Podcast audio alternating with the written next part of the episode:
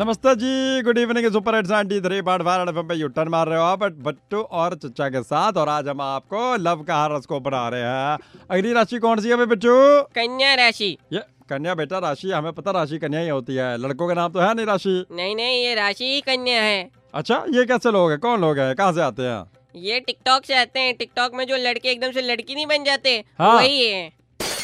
भगवान बचाए ऐसों से अगली राशि हमारी है सिंह राशि यदि आप सिंह राशि के और आप चाहते हैं कि आपका प्रेम प्रसंग आपका विवाह जो है वो सारे ही जीवन जो है चलता रहे प्रगाढ़ होता रहे आपका रिश्ता तो इसके लिए being Singh you should not sing लेकिन क्यों पता नहीं बेटा और कुछ नहीं मिल रहा तो मैंने यही बोल दिया आगे बढ़ते हैं अगली राशि है कड़क राशि चाचा ऐसे किसी के बारे में थोड़ी ना बोलते I am so sorry it is कर्क